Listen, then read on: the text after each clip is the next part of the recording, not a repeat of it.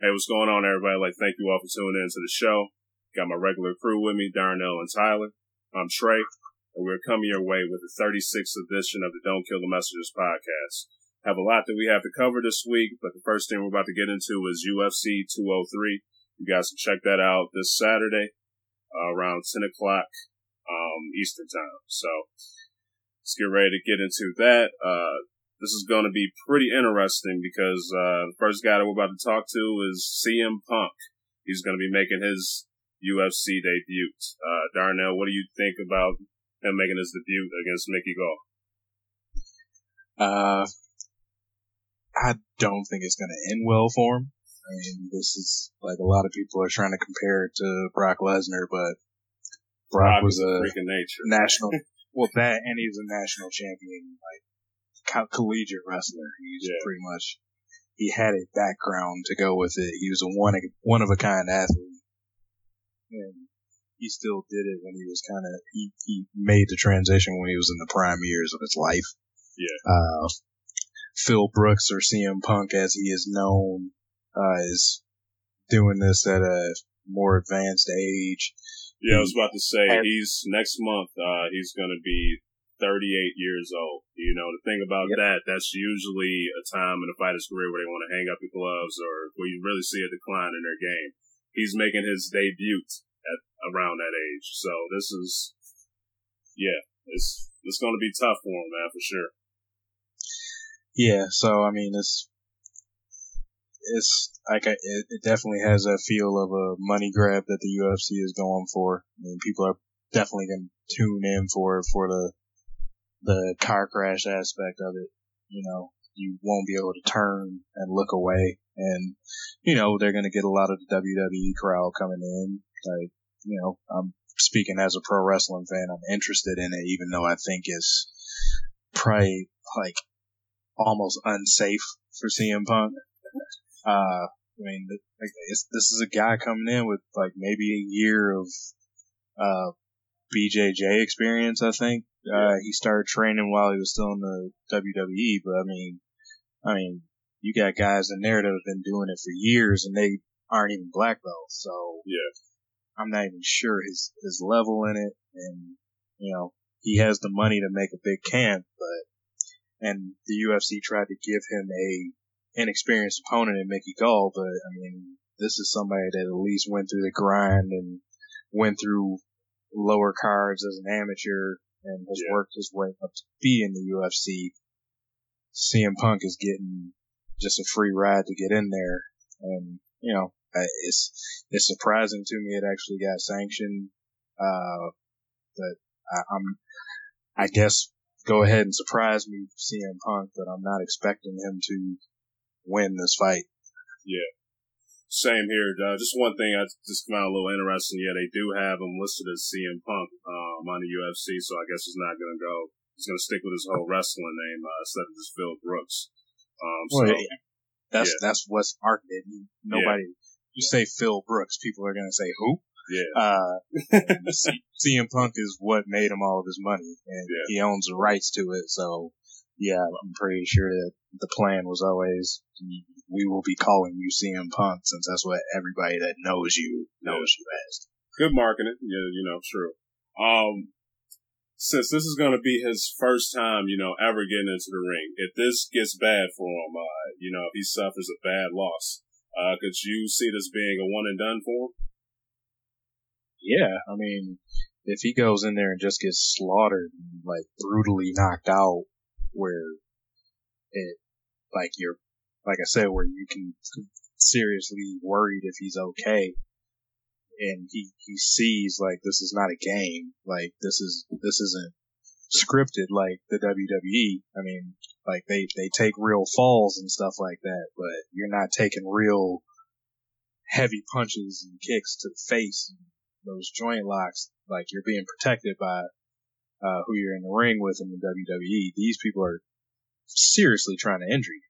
Yeah. So, I mean, I'm, I'm pretty sure he knows this is a totally different game. I would hope he's done some sparring right now where he's had to take some, some shots, but it's, it's a whole different animal when the person is like in there, not to help you train, but in there to take your lights out. Yeah, exactly. Yeah, I feel the same way, man. Uh, just like I said, this is just a new experience for him. Uh, you know, he has took some beatings in the WWE.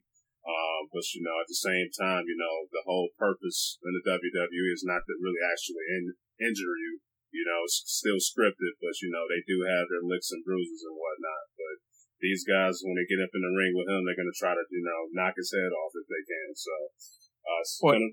and, and I think it's going to actually just be worse because, like I said, he's, he's not put, paid his dues. He's coming straight over. You know, a lot of the MMA people, there is some crossover, but you know, a lot of those fighters, they like to mock the WWE wrestlers because yeah. it's not legit fighting. So I think some of them might feel disrespected because, you know, CM Punk might have taken some young prospect spot. So yeah, exactly. that might be the feeling. And I, I think that they might be out there to make sure he, he pays for it. Yeah, sure. Now, how do you see this fight going, man? Will he last a round or split this decision? Uh, how, how do you think this will happen? How, win for CM Punk? I mean, like CM Punk, he is a tough guy, but uh, and I'm and I'm not too knowledgeable on Mickey Gall. He has a two and zero oh record. His last, uh, uh, well, yeah, was only two fights. Uh, he's won by submission. Uh, yeah, just to let you know. So so I mean, I, that's kind of probably the way I would be assuming it goes. I mean, get some hits to see if you can get uh, CM Punk either Rock trying to come at you for a takedown or something, and probably he takes his back and chokes him out, probably in somewhere inside the first round.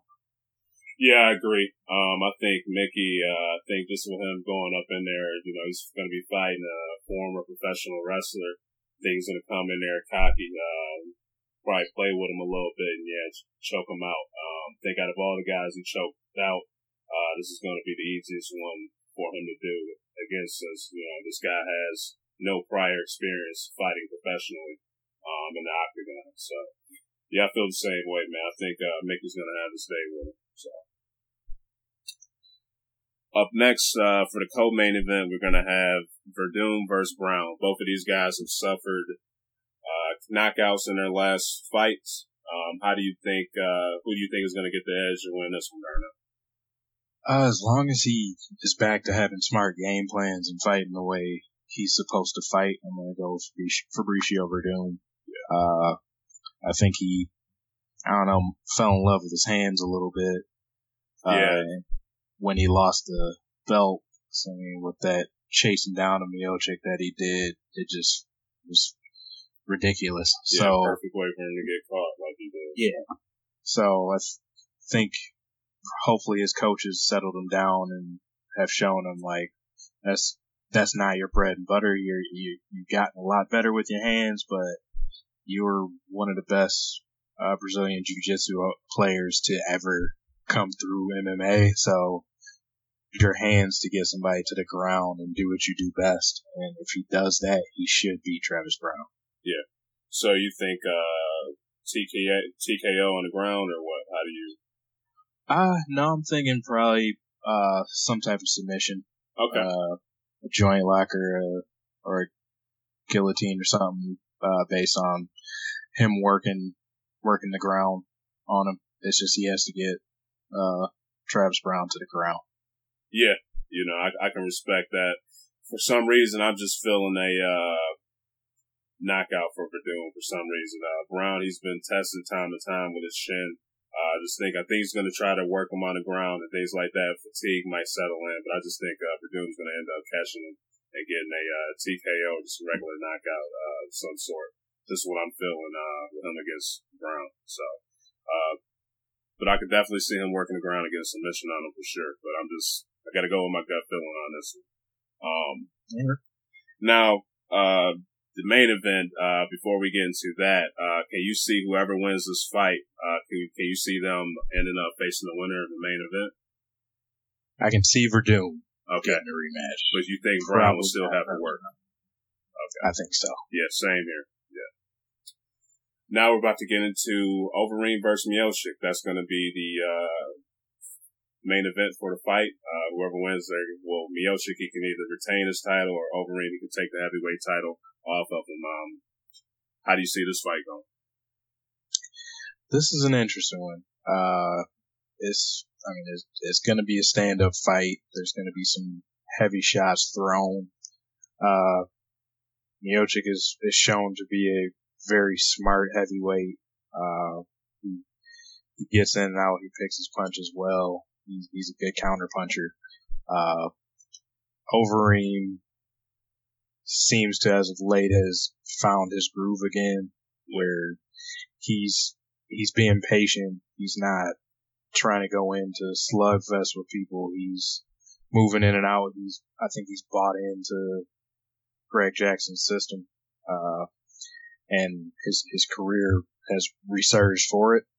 So I mean, I guess I'm feeling like it's finally Overeem's time to get the heavyweight title. That's evaded him for a while, so I think he he gets like a maybe a third round TKO.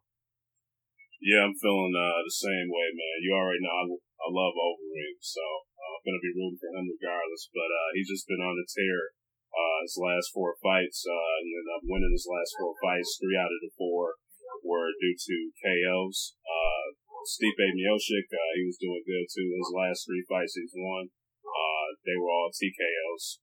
Well, well, yeah, well, KO, K, they finished with KOs. So both of these guys will look good in the ring. I just think with uh, all of Overeem's experience and just how he's just been on a tear lately, um, if everything goes well, I just think he's going to end up catching um, Miocic uh, in a fight. So uh, either way, you know, whoever ends up winning, like I said, I do have Overeem winning by KO, but I think somebody's going to get rocked uh, in that ring for sure uh, come Saturday. So yeah, um, I wouldn't bet on a decision in this fight. Yeah, so I think that's going to be a heck of a fight to see to see some guys standing up just slugging it out. So. Now, any other thoughts for the UFC? Uh, I mean, should be a fun card. Uh, you also got Urijah Faber on the card. Uh, got, uh, Bethe Correia, uh, Ronda Rousey's last win, uh, who she beat, uh, versus Jessica Eye. And then you got Joanne Calderwood that some might remember from, uh, one of the ladies season at Ultimate Fighter. Got some good fighters on there, so it should be an interesting card. Yeah. So, definitely, uh, should be a good card for sure. So I'm gonna try to check it out this Saturday, see how it's, uh, gonna play out.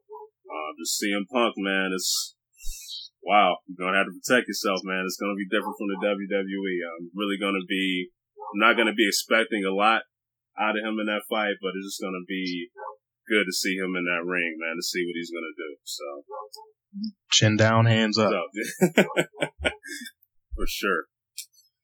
All right, now we're gonna get into some NCAA football. Uh, we really could have just devoted this whole show uh, to college football, man. It was just what a week um, for it to just start off like it did for week one, man. It was absolutely amazing weekend of football for sure. Um, just what are you guys' thoughts on week one and the new rankings? Finally, it's here. Yeah. You know, yes. I, I think, yeah, I think that's the overwhelming response. For sure. Yeah, but it's crazy to have. I mean, you usually have that one week in the season where it seems like everybody at the top of the poll gets upset, mm. but you don't expect it week one. Yeah, yeah. We we got it week one, uh, so I mean, it was just you. This was the one time where everybody that says polls don't matter this early, like polls don't matter this early this year. Yeah, yeah. Uh, a lot of teams were greatly underrated and some were greatly overrated. And, uh, we're start, we, we see some of that shake up and, you know, coming, coming out of this week one, it looks like I'm looking at a poll from like 1994 with all the yeah. old school powers being back up top. Yeah. Yeah, you know, I completely agree. Um, it seems like there is one week of the year where it's upsets. Maybe this is a year of upsets. You know, last year it was kind of the year of the crazy finish. Maybe it's the year of the upset this year. And, you know, if that's what we have in store for us, if week one was just a glimpse, man, it's going to be a heck of a year. It is going to be a heck of a year. But uh, yeah, I, I think we saw a lot of things we expected. Uh, we saw some teams take care of business that really should have taken care of business. We saw games we thought were going to be close turn into blowouts, and we saw some games we thought were going to be blowouts end up close. So we, we got a we got a very nice taste of everything that college football can offer all in week one. Now, what's, what are your guys' biggest surprise for week one?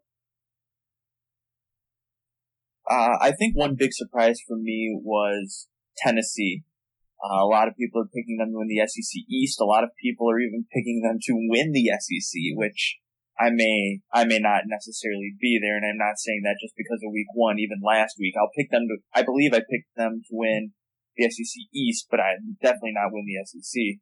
Uh, they played Appalachian State. I know that team a little too well, uh, unfortunately. But, uh, you know, I think nobody expected them to have an overtime thriller week one against Appalachian State. Uh, that, that definitely put a reality check on Tennessee very fast. Yeah. Uh, my biggest surprise, surprises were Texas for good reasons. Yeah. And uh, LSU for bad reasons. Uh, expected uh, Texas to make some strides this year, uh, but they they seem to be well up for the challenge. I mean, it's still early, so I don't know if it was people uh, underrating Texas too much or overrating Notre Dame too much, but they they showed that they're getting better and possibly in a hurry. Uh, they figure it's one of the few times where it looks like a two quarterback system might work. Yeah. Uh, we'll see how that goes in the future. Uh, then on the other side, LSU, I figured they would have made some changes so that their quarterback play would be uh, improved over last year, but Les Miles kind of just said we're gonna keep doing what we've been doing, and Hmm. that's leaning on Leonard Fournette. And I think all that's gonna do is get that get that kid hurt before he can get to the league and make his money. Yeah. Uh, because uh, nobody's respecting that passing game, and I- don't see that changing anytime soon unless they have a backup sitting that they can throw in there that might be able to open it up. Yeah, you know, speaking of LSU Wisconsin game, watching that game in the first half, it was more of a question. You know, it, it was clearly a defensive game in the first half. I think everybody can agree with that. You know, Wisconsin found a way to really limit Leonard Fournette. Uh, I think he really only had one, maybe two substantial runs in the first half, which kind of surprised me. I figured he'd get a quick one right out of the gate. Uh, I figured LSU would have had a had a scheme play set up just for Leonard Fournette and really get him going early on. And I feel like Wisconsin did a great job of shutting him down early and often. Uh, he still ended up with you know with decent numbers. Uh, you know he didn't break 200 yards, which we've seen him do consistently. But uh, you know I, I think the surprise in that game for me wasn't necessarily LSU once again not finding you know, consistency in a quarterback. I think I was a little more surprised with the stability that Wisconsin's offense provided once they got rolling a little bit. I didn't expect their offense to come out and really move the ball like they were able to do. They haven't found a quarterback in the last few, well, since Russell Wilson, since he transferred there, they haven't really had a quarterback that was able to really move the ball for them down the field with what seemed to be ease at times. Um, but I, I, was I was surprised by the consistency that Wisconsin's offense brought. Uh, I, I, expected their defense to be pretty stout. They got big guys, so. Yeah, I mean, I just feel like kind of Wisconsin brought a scheme in that they they just looked at last year's game plan and they said, "Look, we're not going to let Leonard Fournette beat us. If LSU is going to beat us, it's going to be on Brandon Harris." So, uh, but I mean, it it didn't happen the guy finished with a 6.9 QBR, and just can't win a game like that. Yeah.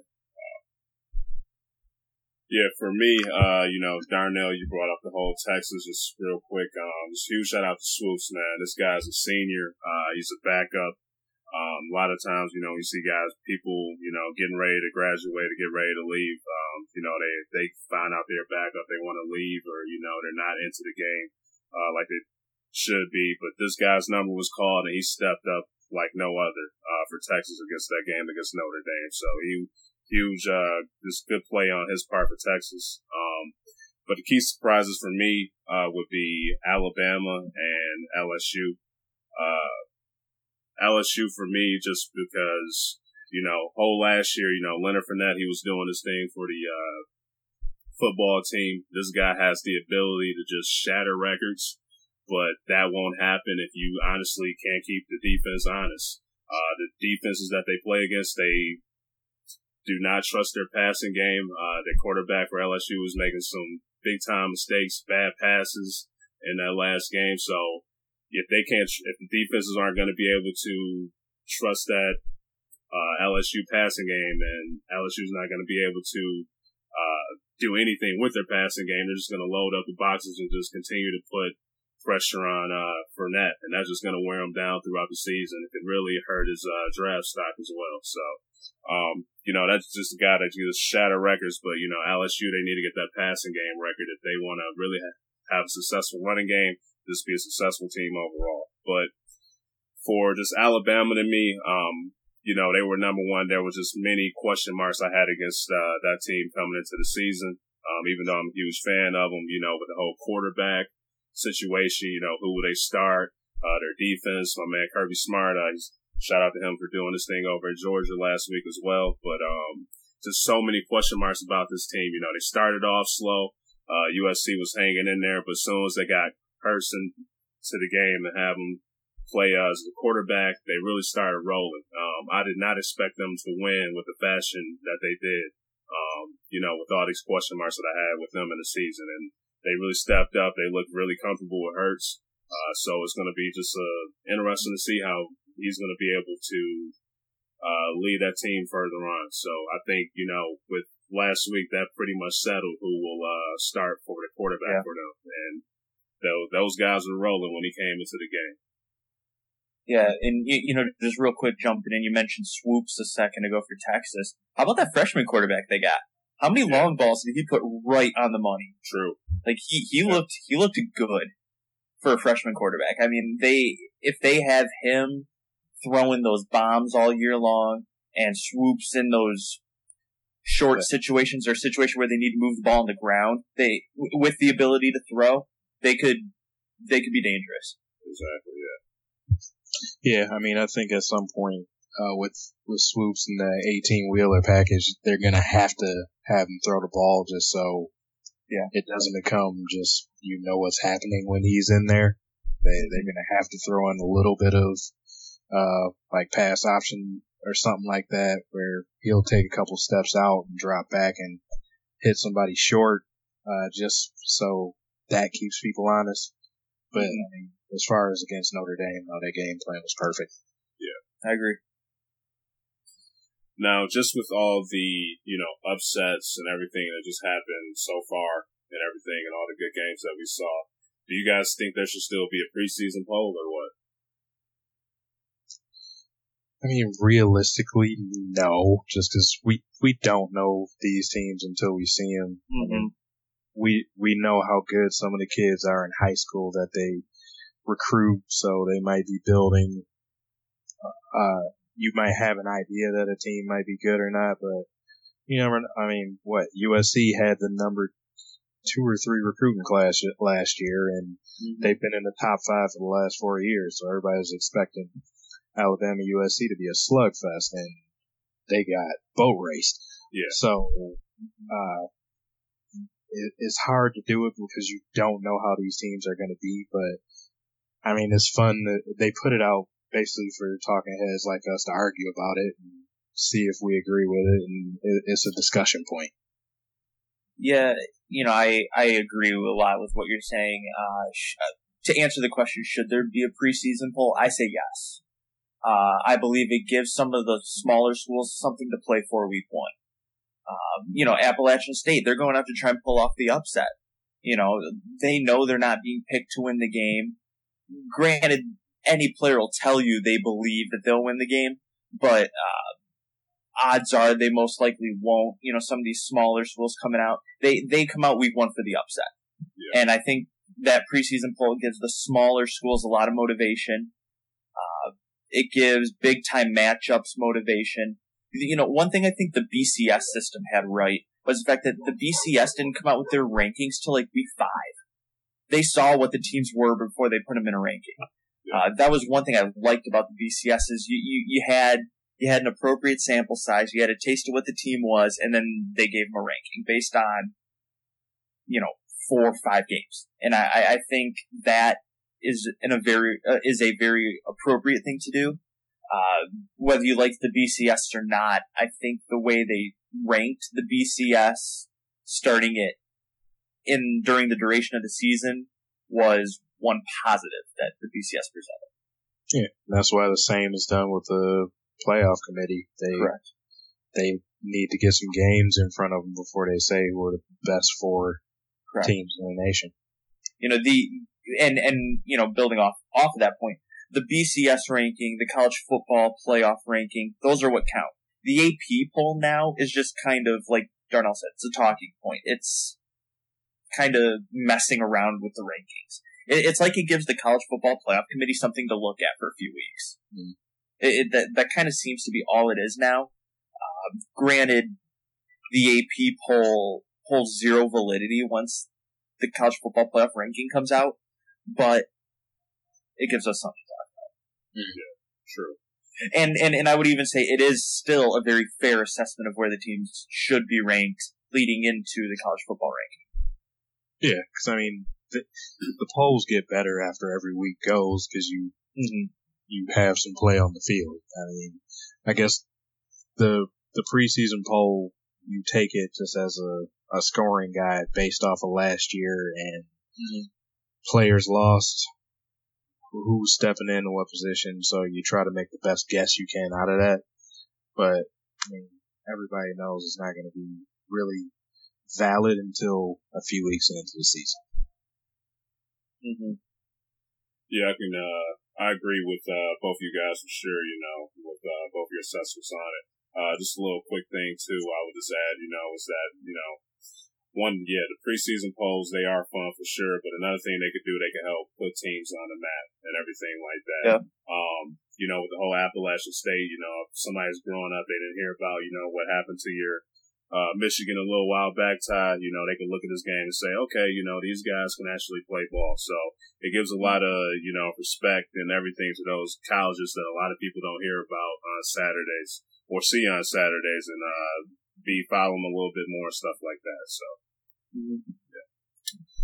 But now we're about to get to uh, your guys' team in particular, uh, University of Michigan and Michigan State. Um, didn't really play, you know, like any powerhouses last week. Uh, but how would you guys, uh, how did you guys feel about their performances overall? Uh, you want me to go first on this one? Sure. Okay. Um, overall, I liked what Michigan brought to the table for week one. Uh, they just played with the week one type of intensity. You know, the players are just excited to be on the field, having fun. What ended up being a 60 point win for Michigan, you know, they basically just came out and acted like they were going to win by 60 points. I mean, there's really no other way to talk about it. Um, I, uh, Wilton Speight was the quarterback, not the player I chose, but I'm not disappointed with the option. Uh, I really thought John O'Korn would win it, but, uh, after a first possession interception, really a first pass attempt, first play interception. Wilton Speight answered really nicely, uh, led a touchdown drive, uh, through, through, for a few touchdowns, uh, really controlled the offense well, looked good. Um, the defense looked good. Um, you know, they really kept Hawaii in check for the first half. Uh, second half, Hawaii gained some yards on them and whatnot. But uh, with the new defensive coordinator coming over from Boston College, it looks like they haven't really skipped a beat from last year. A defense that was very, very improved last year. Uh, looks like they've built off that momentum. Uh, a player you really liked, know, Jourdan Lewis. I don't even believe you saw the field for Michigan. Uh, they said he was yeah, nursing an injury. They just want to make sure he's healthy. Uh, can't can't really blame them there. Uh, but Jabril Peppers, now a linebacker, looks good. Uh, he made a few tackles. Um, he, he made the first tackle of the game, which I really like to see. It shows, you know, he still has a nose for the ball, loves to get at it. Um, you know, just overall, um, a player I was really impressed with, freshman running back, uh, last name Evans, uh, rushed for over 100 yards, had a couple touchdowns. Uh, just looked, it, it's, it's hard to say, you know, someone looked really good against Hawaii, who's led up over 50 and 60 points in back-to-back weeks, but, you know, he looked good. Uh, the offensive line provided holes for him to run through. Uh, you know, maybe he can turn into something, uh, as a solid option running back.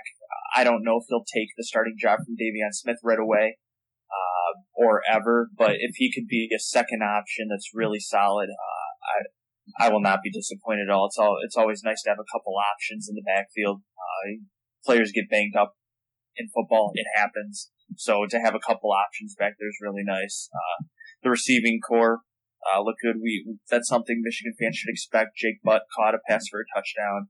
Uh, Amara Darboh caught a touchdown. Uh, Jehu Chesson caught a few passes, almost 100 yards. Uh, in reality, Michigan showed enough to show promise for the season coming forward, both offensively and defensively. Uh, I take it with a grain of salt only because it was Hawaii, but for week one, uh, I liked what I saw. All right.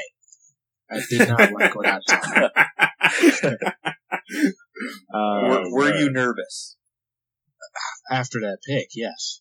okay. I mean, yeah, like, I'm not gonna lie about it. I mean, I love my team, but I'm gonna be honest about them. They, they did not play up to expectation. I know traditional Michigan State, they're a little bit sluggish game one, uh, but I didn't expect this game to ever be like in question.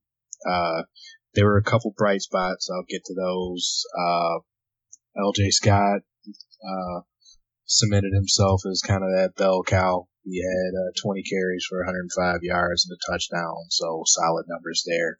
Uh, Monty Madaris stepped up as that lead uh, receiver, uh, five receptions for 85 yards. Uh, we had a lot of people getting nicked up in the game, so that was I don't know if that clouded some of the things uh, offensively. Uh, Tyler O'Connor was was kind of live. wasn't a bad game for him except for the late interception where uh, I think that's just something he's going to have to work on. Like he, there's a couple times where he seemed to be kind of staring his receiver down. Uh, got to work on looking off receivers, especially as a senior stepping up. You have to do that. Uh, R.J. Shelton left the game early, so that that was another weapon that he lost. Both tight ends got in the end zone. I like seeing that, uh, showing that they're going to be part of that offense. Uh, my issue though was along the defensive line.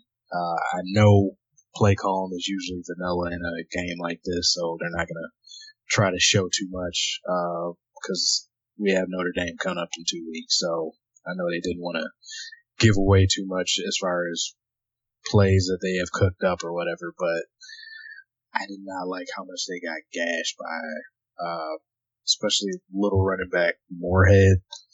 Uh, got 83 yards, over 20 carries. I mean, he didn't break 100, but as a team, I think they had about 150 yards, uh, rushing. Just didn't sit well with me. Uh, you could see Malik McDowell is a beast, but he's going to need help uh, he was dealing with double and sometimes triple teams trying to break open through plays, and he was still doing it. So didn't have an issue with him, but uh, his, his cohorts on the on the D line are going to have to step up. Uh, I did like uh, how the secondary played outside of two big pass interference plays by Hicks. Turn your head, son. That's all you got to do, and you'll be fine. Uh, but yeah, uh, definitely a lot to clean up on defense. And, uh, yeah, I was, I was nervous on Tyler O'Connor's late interception, but Andrew Dowell made a ridiculous interception the next play. Basically a one-handed grab and they were able to put it away from there. But rough game, a lot to look at, a lot to fix. Uh, but I'm not like I was pretty much furious after the game started, but after a couple days, I rewatched the game. I think I think it's a lot of stuff that can be fixed, especially on the penalty side, because there's like 10 penalties for 100, 110 yards or something like that. Uh, you fix a lot of that. That's a lot of jams that they let Furman get out of by stupid penalties. So, you, you know, just talk about Michigan State here. You know, I, I said it in our group text. Michigan State tends to not look good week one, like you said. Yeah. Uh, I mean, if we remember last year, they made it to the college football playoff after letting Western Michigan hang around week one. Mm-hmm. So I mean, I I never judge a team week one. It's it's easy to do, but it's not smart. yeah you know, just for Michigan State, like, uh, you know, it's a good thing they have a bye week, but it's still tough. Uh, cause I believe you pointed out last week too, Darnell, they got, uh, 10 games straight after this bye week, right? Four, five, six, seven, eight, nine, ten, eleven. Oh yeah, eleven. They so. just go straight on. yeah, so you know it's you know it's a good week for them, you know, to get this bye weekend because they're gonna have Notre Dame uh, next week, and then after that they're gonna have Wisconsin uh, I believe. But you know, like I said, it's week one. You know, everybody's not going to be at their peak. Nobody's going to be playing. You know, their 100 percent best. You know, to start mm-hmm. the season off. So a lot Unless of kinks for everybody to work out. So. you said what? Yeah, unless you're Alabama. True, man, because they looked so good. Yeah, we'll get to them in a sec. Uh, but yeah, they looked amazing. But you know, yeah, just everybody has some stuff they still got to work on for sure. So. Uh, but anything else to add uh, about your guys' teams uh, before we move on? Nope. All right. Okay. Hopefully, in the in this bye week, they they clean up some stuff. Yeah. All right, you good too, Ty? Yeah. Yeah, all I'm right. all set. All right. Well, now we already uh, said uh, added something about the Alabama uh, versus USC game, but uh, you guys have any other thoughts on it?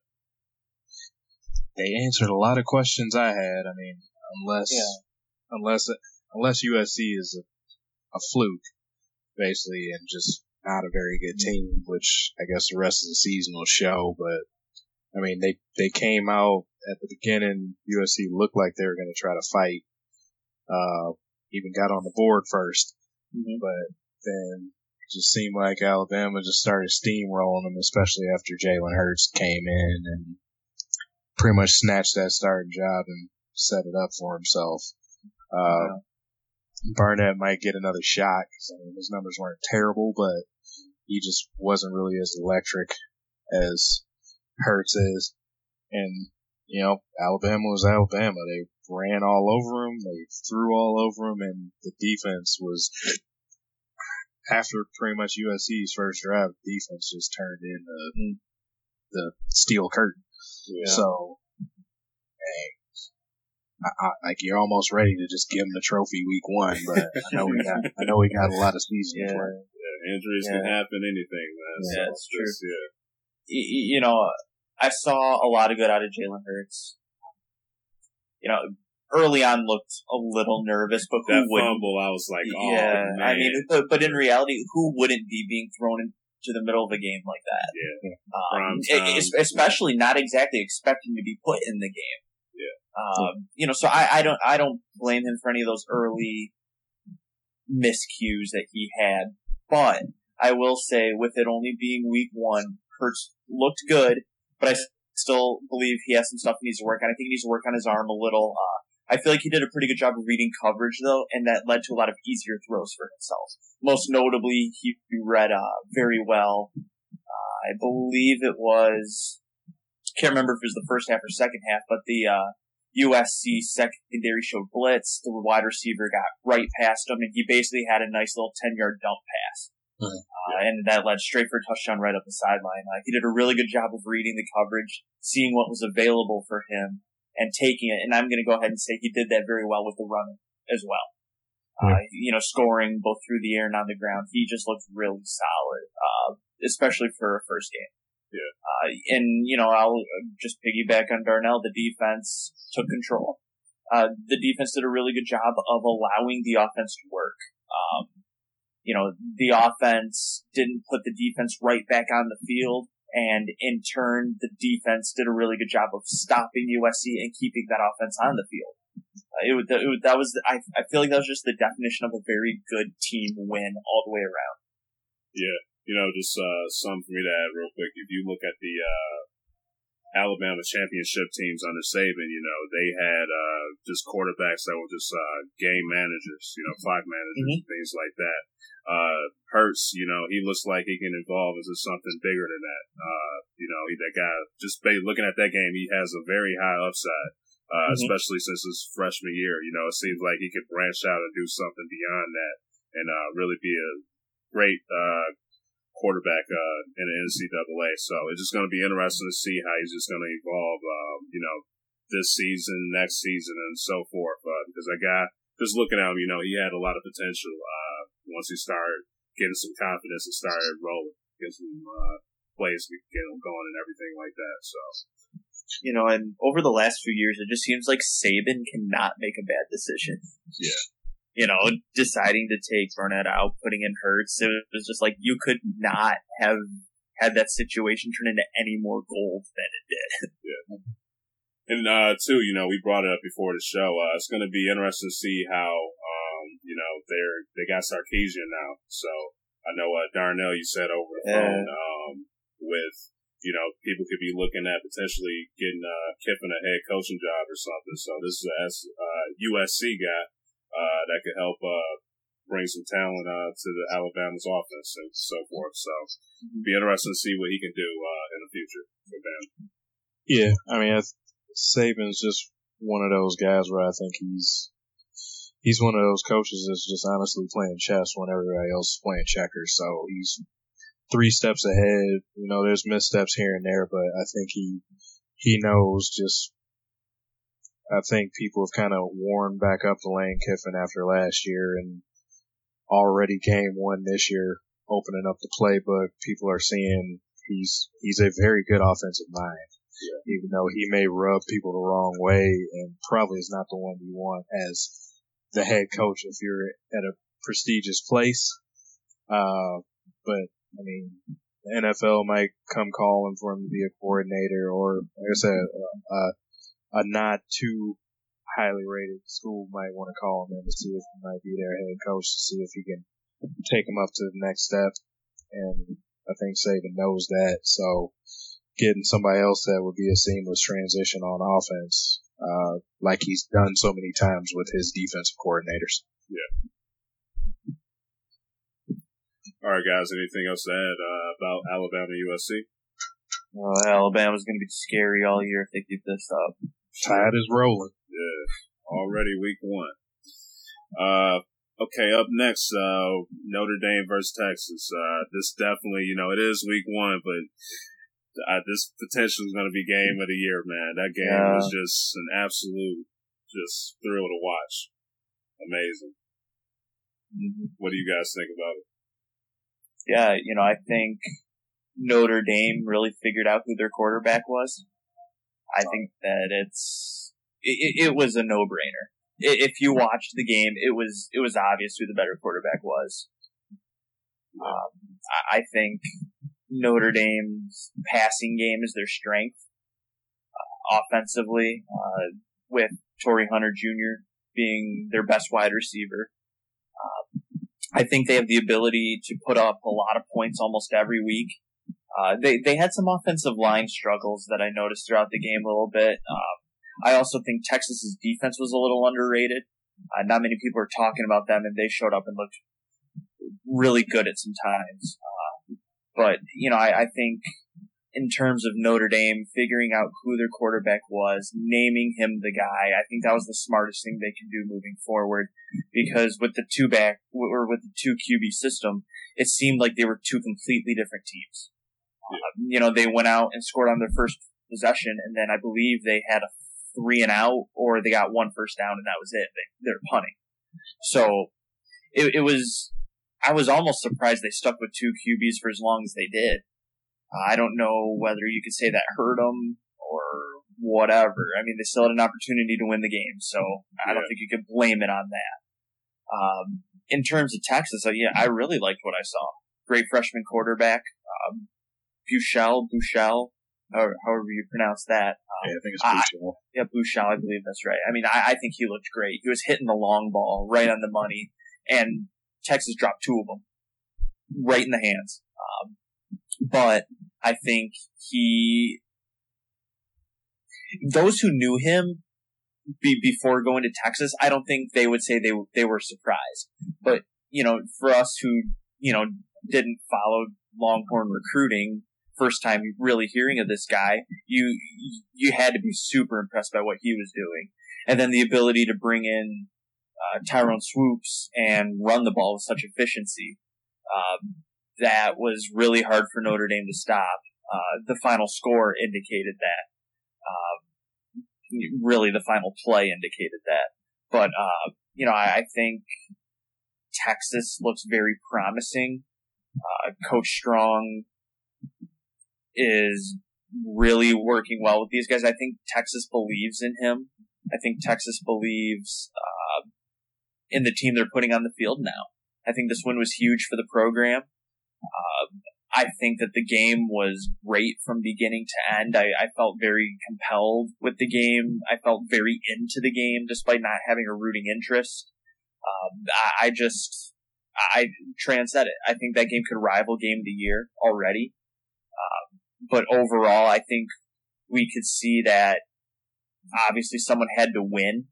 Uh, both teams looked good in areas and bad in others, but I think overall people would say they're a little surprised by Texas. Uh, probably not expected to win that game, but they, they were definitely some of the big winners over the weekend along with Wisconsin, which we'll get to, uh, jumping from not ranked to 11th. Yeah. Yeah. I mean, with this game, it's just one of those, what a, what a difference a year makes situation. Cause, you know, last year Texas was only able to put up three points against Notre Dame and mm-hmm. Notre Dame still scored in the 40s. And yeah. a year later, Texas is with them through the whole game and takes it out in overtime. Uh, like I said, I'm still not sure where these two teams are. Uh, I think, uh, those suspensions on defense hurt Notre Dame a lot more than people were thinking. And, uh, of course, Texas was at least a little bit underrated. Uh, I think people were just buying into that hype. This is probably Charlie Strong's last year, especially if they can't muster up and win some games and show some improvement. Uh, it looks like what he's tried to put in place is finally starting to show. Uh, he had to get rid of a lot of good players, but just bad seeds for the team to kind of rebuild the unity of the the team and put things together. It seemed like at times boosters weren't behind him. Uh, but it looks like he, he has something brewing here now. Like this seems like a Texas team that we remember from back in the day. They have a, a quarterback that seems to match up to. I'm not not putting him up here yet, but I'm just saying that could be your next Vince Young or Colt McCoy uh, and a defense that you expect from Texas is flying around, getting to the ball. I mean, not saying that this is the best D I've ever seen. They did allow 47 points. Yeah. Uh, so like, I'm not trying to annoy them. Uh, the like an 94 Cowboys or something. Yeah, yeah or, or, or that, but they, this seems like a good football team now outside of Texas the last few years, which has been a complete dumpster fire. Uh, so, like, I'm, I'm with both of you guys. It was one of the most fun games I've watched, uh, in this short season. It was the best game of, of last week, probably. Uh, I agree with you, Ty. Notre Dame has found their quarterback in DeShone Kizer. I don't know what Chip Kelly was thinking, like still trying to plug Malik Zaire in in times. Yeah, he was sticking with that for quite yeah. a while in that game. You know, that yeah. could have cost him. It, it could. I, I, don't disagree with that. Uh, you know, Chip Kelly is, or Brian Kelly. Yeah, sorry, Brian, yeah. Brian Kelly. Uh, sometimes he, he's, he's stubborn in his own way, like thinking mm-hmm. what he's going to do is going to win. So, uh, he, he made some mistakes there. Uh, I think think trying to do too much switching quarterbacks. Uh, I don't know if he's just trying to follow suit with what Texas was going with, but it, it doesn't work as well for them. He needs to just stick with Kizer and and roll with the punches. Uh, of course, it didn't help Notre Dame that uh, Torii Hunter Jr. went down with a concussion. Uh, Yeah. though though his teammates picked it up well enough. Uh, Equanimeous St. Brown, five catches for 75 yards and two touchdowns. Uh, CJ Sanders got in the end zone. Uh, I think Notre Dame has a good team. I'm not sure how good their defense is either. Uh, that that safety that got uh, dismissed from the team and starting cornerback that's suspended indefinitely. I think those are issues that I mean, if if they don't tighten things up, I think most most teams are going to be seeing if you might be able to win a shootout with Notre Dame if you can uh, keep attacking them through the air. Yeah. Now, just like you know, we don't want to hype you know teams up so much. You know, this has been week one. Uh, but you guys, just based on what you saw, do you guys think Texas can be the dark horse to win their conference this year? I don't want to go that far yet. Yeah, yeah, I agree. Uh, Oklahoma, they lost to a good Tex, uh, Houston team. Uh, I'm pretty sure they're going to be sore and when the Red River rivalry happens in a couple weeks, I think they're going to be out for blood there. Yeah. Uh, but I mean, like I said, I'm not a, I'm not a Texas uh, alum or fan, so I, I know they're one of those blue blood, blood colleges like a USC or an Alabama or a Michigan, so they're probably expecting to be great this year. I'm not expecting that. I'm looking at them as what they are. They've had to make uh, a lot of they, they've had to basically break themselves down to build themselves up. That's what Charlie Strong has been doing. Uh, I can see the progress. I think they're probably a nine win team right now, unless they show me a little bit more on the defensive side where they can start shutting some teams down. But right now, I'm I'm not giving them the Big Twelve. Yeah, I mean, I'm not going to go ahead and say they're going to win the Big 12, but are they probably the dark horse team to slide in and maybe take it? I would have to say they would be the team you would pick in that category. Yeah. Um, I mean, TCU had a close one that shouldn't have been close. Uh, Baylor had a nice win, but they didn't really play anybody. I think they played some school out of Louisiana, but you know, it's it's just the idea that that's a very solid week one win that you can easily build off of. That that's a momentum win. Yeah, And uh, Baylor played Northwestern State, so Yeah. So I mean, forty, basically a fifty uh, spread, um, fifty Yes. point spread. So yeah. So you know, if if they can really ride the momentum that they received from beating a highly ranked Notre Dame team, yeah, maybe they can make noise this year. Possible. It's always possible. Yep, for sure. Um, now, just do you guys have anything else to add to the NCAA overall before we move on? No, just happy football's back. Yes. Same here. Uh, just gonna get into the uh, our pickums real quick uh, for last week. You guys, both of you guys are both tied for the lead. Uh, three one. I'm at two two. I was man. I was feeling it at first, man. When Ole Miss, I was about to start making fun of you guys. Uh, but I, I, when, I will when, admit, when halftime came, it just I don't know what happened, man. It just Jameis Winston had that's speech. the halftime speech. But but I, I will I will tell you, I thought Francois was not the right choice for quarterback, and then he started to turn it up a little bit. Yeah, I'll be honest there. And I mean, going to something I said last week, it depended if we got we get good Ole Miss and bad Ole Miss, or good Chad Kelly or bad Yeah. Chad Kelly. Yeah. We got all of that Yeah. in one game. Yeah, exactly. Well, un, un, unfortunately, we got two different ones in two different halves. Yeah. For, Yeah. Unfortunately for Ole Miss, it's not like it was a drive-by-drive thing. It was a halftime. Yeah, I just, you know, I just thought, man, it's just being season opener, those guys were to come in there, just bring it. They brought it. Soon as halftime came, second half, it was just a completely different team. I was just like, wow. It's true. And, you know, they gotta, you know, you gotta be consistent, man. If you're gonna bring it the first half, you know, you gotta bring it the second half. Too much talent, uh, for these other teams, man. They could just step it up and just win a game. So, for sure. Um, but we're about to get to the NFL now. Um, season starting up this week. Uh, tomorrow we got a big game. We're going to get into that. We're going to make our pickums, uh, this week for the NFL, uh, since we don't really have a lot of, uh, really game, good games pleasing to the eye happening the, the week two for the NCAA. But this, what are you guys mostly excited for this season, uh, for the NFL?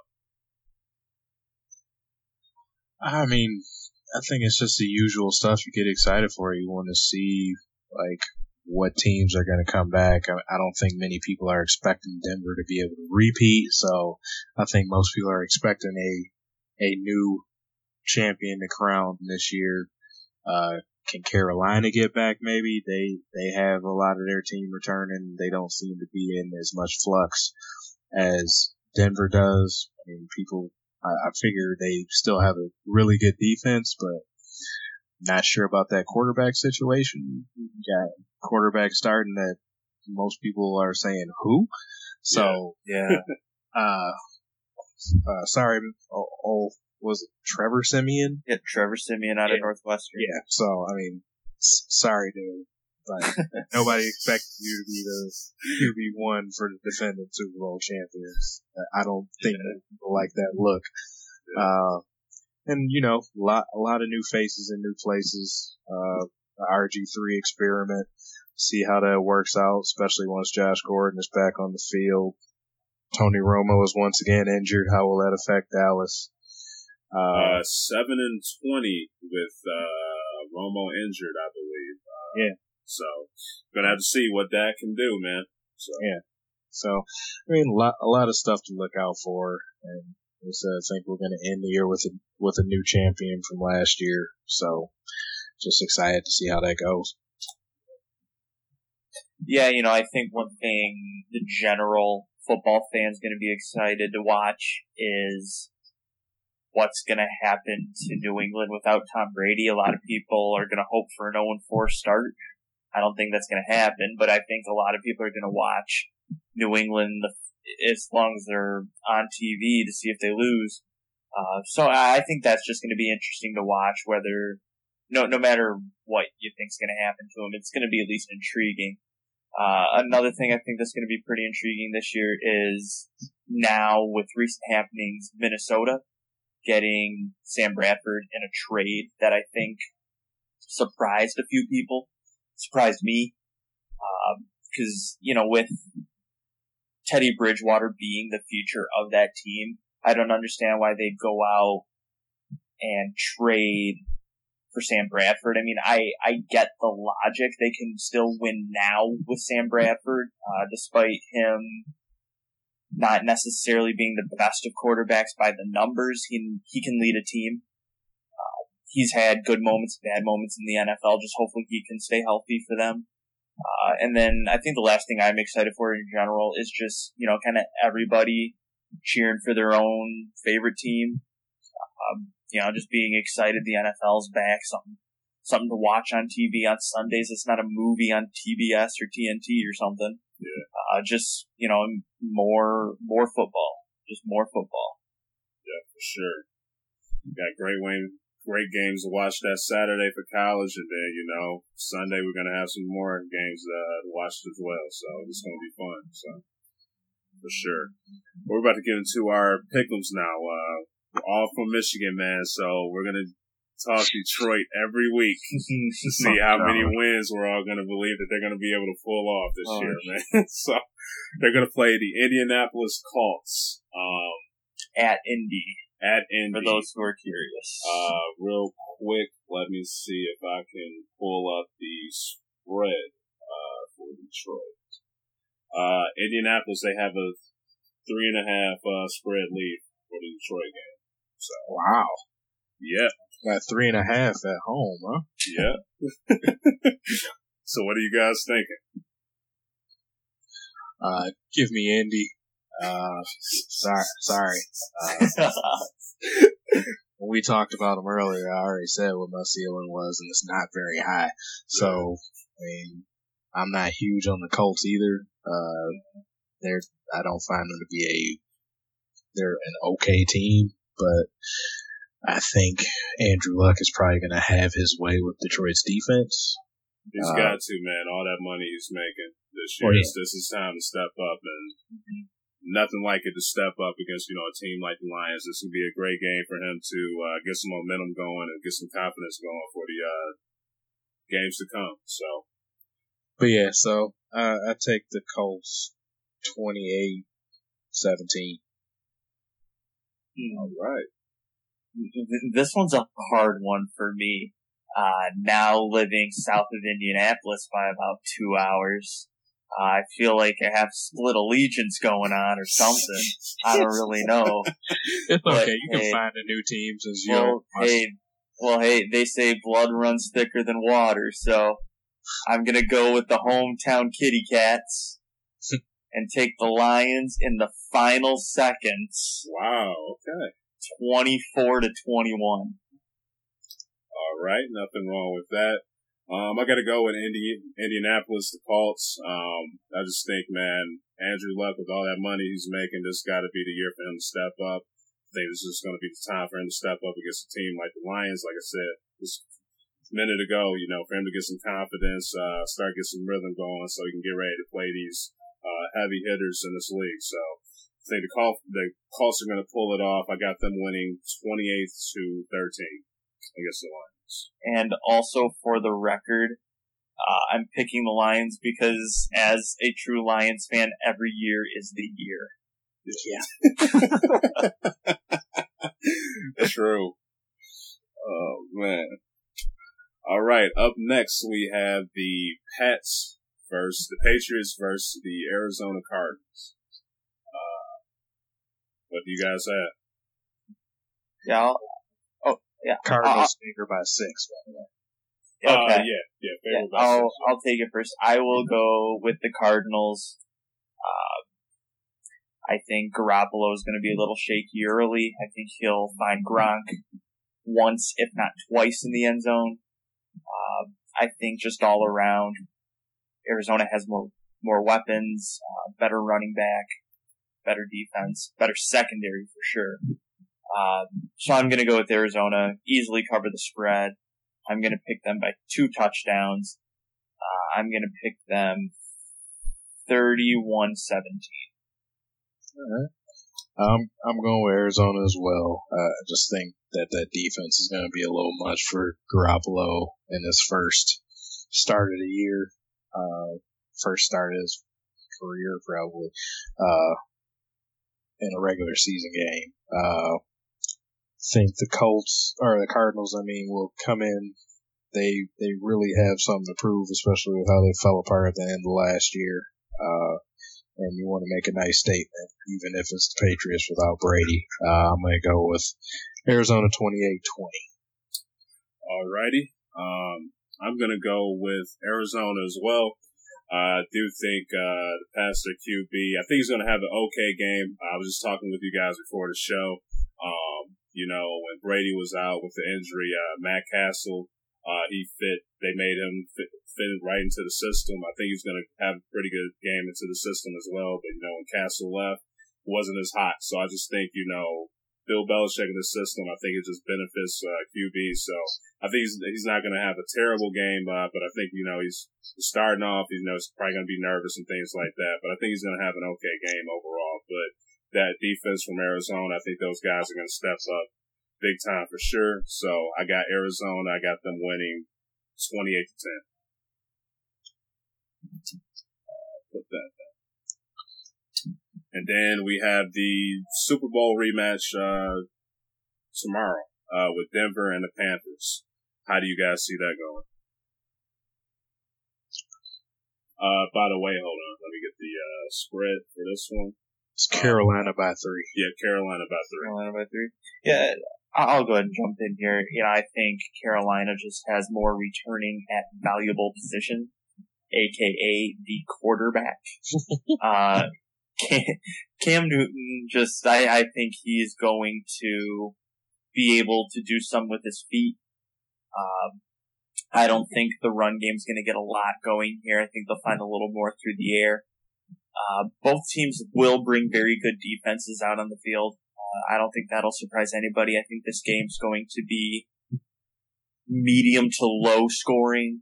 Uh, I, I, don't see there, I see there being probably more field goals than touchdowns. Um, but I'm going to pick Carolina once again just because of the Cam Newton factor. I will pick them 24 to uh, 13. 24 13, alright. Yeah, uh, rolling with the Panthers as well. Uh, as I mentioned earlier, I really don't have any faith in Denver's quarterback situation right now until I'm proved wrong. Uh, Carolina has what I am. I don't think it's a, it, I don't think I'm overstating to say probably one of the best two or three quarterbacks in the league and Cam. Uh, they ha- he actually has some weapons coming back this year now. Uh, I think there'll be a more wide open offense either than even than they got to be last year with Cam throwing a Ted Ginn in a trash can. Hmm. So uh, I take them probably to win this. Uh, I think Denver's defense will make a valiant effort, so I'll go 21 uh, 17. All right. I'm going to go with the Panthers as well. Uh, I just think they're going to be pissed off. You know, they lost in the Super Bowl uh, against this team. They're going to come out fired up, uh, ready to play. Uh, with this whole quarterback situation that Denver has, uh, with the new guy coming in, uh, their defense is going to, I believe their defense is going to step up and try to put up a solid effort as well. Uh, but just the Panthers just being fired up, you know, coming out that Super Bowl, I think they're going to have a chip on their shoulder this season. I think they're just going to come out there just fired up, even though they lost uh, Norman. Uh, I think they're going to just work hard, and try to get back in there, and possibly win it all this year. So I have the Panthers. I think they're going to pull through 27 to 10. And last but not least, uh, our last game, uh, we have Los Angeles Rams versus San Francisco. Then what's we got, this, yeah, what's the spread on this one? This one, uh, this one is, uh, LA, they have a 2.5 lead on the spread sheet. I don't know. I, I feel like this is just kind of two bad teams playing each other. um, I think the Rams will sport a little bit of a better defense. Um, Chip Kelly's coaching debut in San Francisco. I think it's going to take some time to get that ship started. So I'm going to go with Todd Gurley and the Rams in a low scoring affair. Uh, I'm going to go 17 to 10. Oof. That sounds like an ugly game for a Monday night football that, that's why it's the later game. uh, yeah, I mean, I, I agree. It's two teams playing that I would probably rather not watch, especially with, you know, we got Blaine Gabbert starting on one side, uh, who, uh, I'm not sure why he's even starting. Uh, oh, this is a tough one to pick. uh, Pass. give, give me the Rams just as they got better players, I guess. Uh, three point spread. I think they cover it. Uh, they have a better defense too. Uh, give me the Rams 20 to 10. 20 to 10. All right. Uh, not feeling these two teams either, man. Um, you put them on the pickup list. Yeah, because I have something to talk about after, so it's a lead up to it. But goodness darn it. uh, but yeah, uh, this is just it's going to be interesting, I tell you that. But I'm going to go with the Rams as well. I do think they do have better players, uh, but I think this is it's going to put some pretty decent points on the board for both sides. So um, I'm going to go with the Rams, uh, 28 to 24.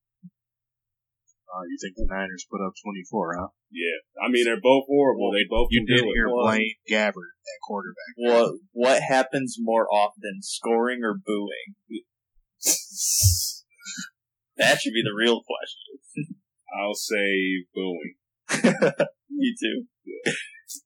I mean, th- this is going to be a game people watch the beginning of just to see what happens, and then they'll probably turn it off. Like, let's just be brutally honest about it. I it. mean, Well, people hey, gonna have to go to work back in and school LA. in the morning, man. So Yeah, LA's going to watch it, but who nationally? This game will have such low rate. Well, it'll have high ratings. Uh, for like it'll the first get watched because it's football, but True, it's, true. but it's two guys. The king They're of bad. eight and eight, Jeff Fisher, and They're bad. Let's just call it how it is. how does he still have a job? By the hey, it is what it is, man. Let, let's just leave it alone and move on. All right, so I'm about to get my cousin up in here uh, in a minute. He's been patiently waiting. Uh, you know, Kaepernick, he's been making uh, the news like crazy last couple of weeks. You know, he's got people uh, from other sports joining him and sitting uh, down for national anthem. Uh, I forgot the lady's name. but She's a soccer player. Megan Rapinoe. Yep, she's uh, sitting out as well. Uh, this just caused a lot of stir um, in this, uh, just in the, for the whole country. You know, everybody's got something to say about it. Um, so before I get my cousin here, just want to ask you guys. You know, is Kaepernick is he going to be bigger right uh, than this Monday night football game uh, come Monday? Because uh, he's going to be, you know, even though he's not going to be starting, uh, he's going to be the talk uh, for that night for the night. Yeah, I, I I guess I'll start on this one. I I think the message has kind of been skewed by the media a little bit as as time's gone on and more has come on to the story. You know, we're watching it unfold and play out. I feel like the issue's becoming Colin Kaepernick, not what he's trying to bring light to.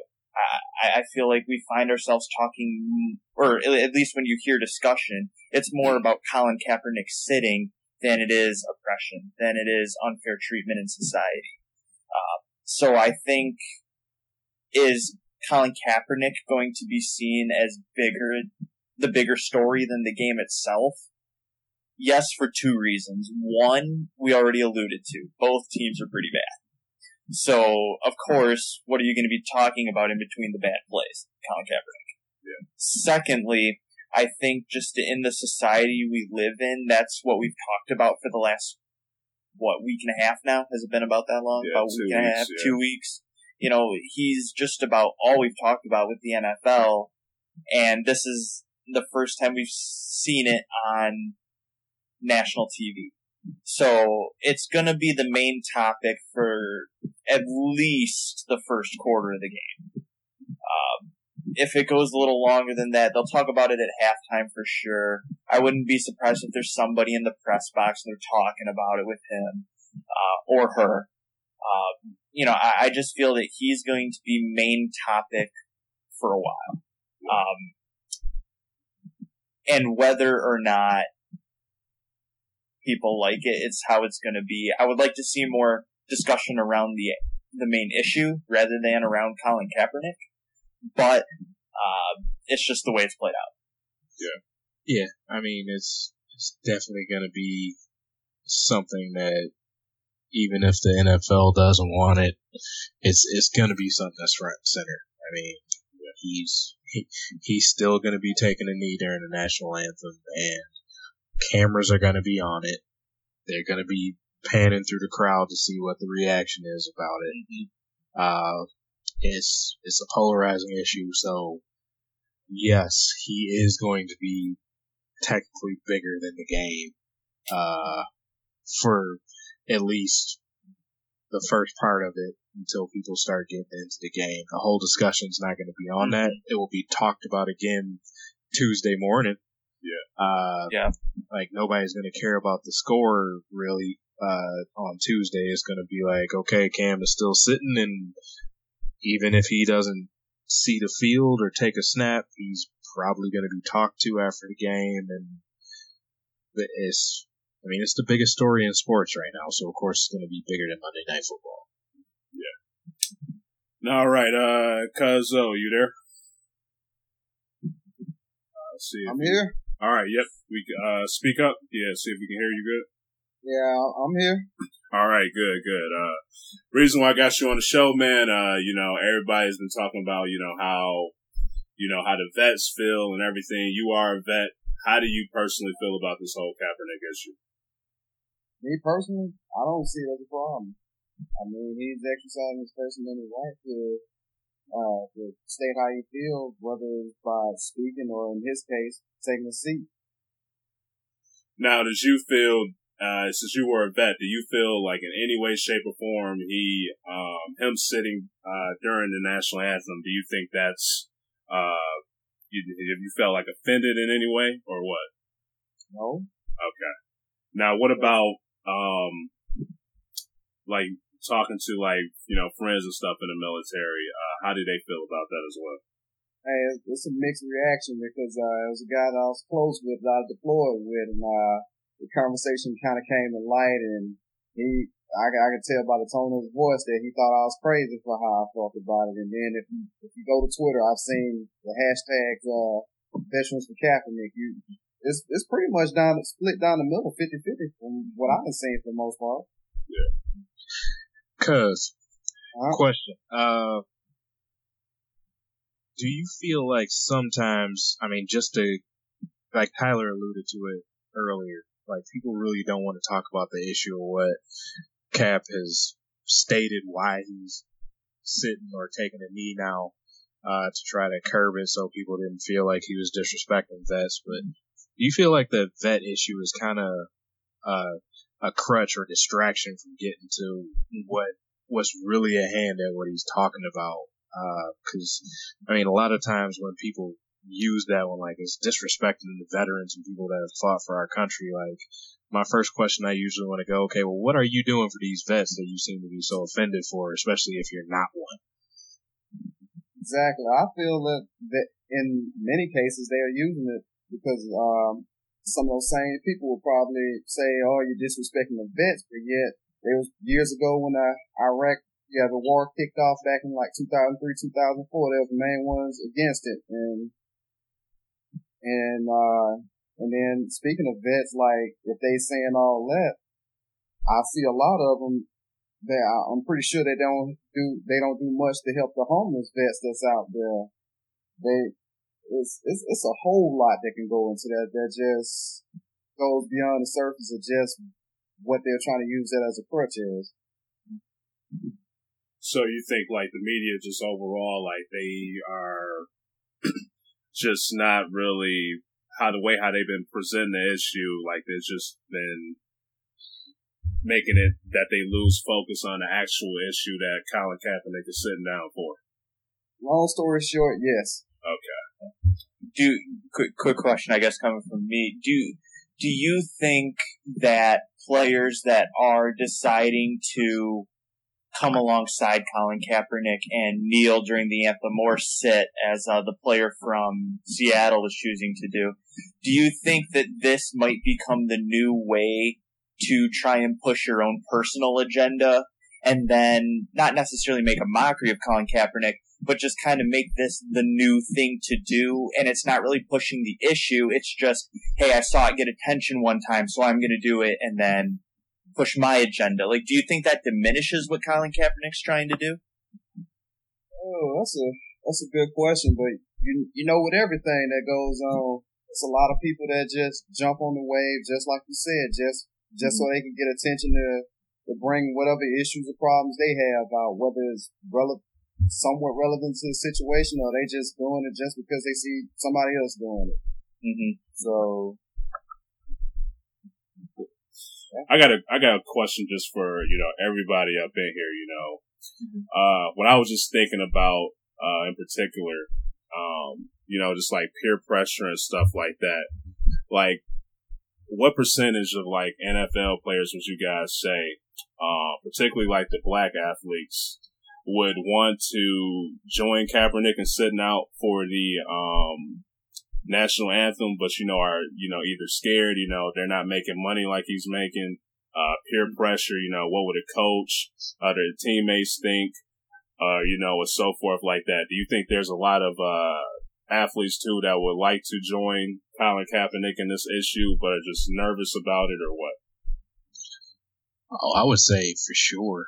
I mean, it just honestly, it takes a certain type of person to be able to do what uh, Colin is doing. Yeah. I mean, it, it was a ballsy thing he did. He he's he's not he's not the face of a franchise anymore, so it's not like he he doesn't have that bulletproof shelter for himself, knowing that he's carrying a franchise where if he does something like this, there's not going to be a big repercussion for him. I mean, he he's had you you, you read some of the posts last week. He, he's had front office people cussing about him, calling him everything, yeah, but the child guy. yeah, yeah, and uh, you've had players on on both sides talking about him. There's been wonders would he be cut just because of doing this. Uh, like he, he put a lot on the line doing that. You know, most, a lot of people in this situation, even if they are, uh, the face of a franchise, it's a tough statement to make. Like we, we alluded to it back, uh, last week as well. Like Muhammad Ali lost some of the prime of his career standing up against the Vietnam War, saying he refused to, uh, apply for the draft. Yeah. Like he, he got his boxing license taken. And it's that that's losing a livelihood. That's it, it's not quite on par because Colin's made some millions that he got to put away, but he he he pretty much risked blackballing himself in the NFL doing that. Yeah. So, yeah, a lot of people they might not be willing to take that kind of a chance, and I'm not blaming them for that either. I mean, you you do what you can in whatever way you feel comfortable. He he felt something on his heart, and uh, this is how he felt he should make it known. Uh, so that that was the road he took. But I'm pretty sure there's plenty of people that agree with him, but they're too afraid to say it or show it and and kneeling or sitting as well because they they might be in fear of losing that spot. Yeah. Yeah, you know, I I can agree with that. Um, you know, I guess kind of my own spin on that when you talked about, you know, possibly thinking what teammates or a coach may think. Um, you know, if there, there's a lot to be said for team chemistry, and something like this could very easily divide a locker room. Um, I I can see a ton of players saying, hey, you know, they completely agree with Kaepernick. They agree with the message, um, just not the method.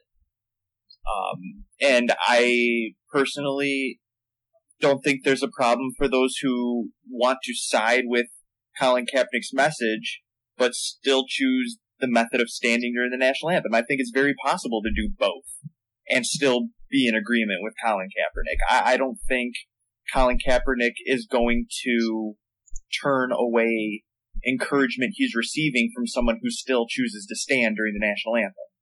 Um, whether you stand or sit, like I said last week, one, you're still an American, and two, you can still be aware of what's happening in the society around you. So, you know, I, I think just because some people are standing doesn't mean they're disagreeing with Colin Kaepernick. They're just choosing a different method to either share the same message or uh, they're choosing a different way to just express themselves. Yeah. What do you think, uh, Gus? I can pretty much agree with uh, both uh, Darnell and uh, and Tyler said.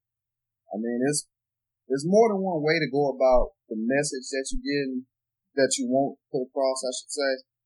My thing is, so long as it ain't out there, you ain't going around killing people and, you know, just going about it in a real, real negative way.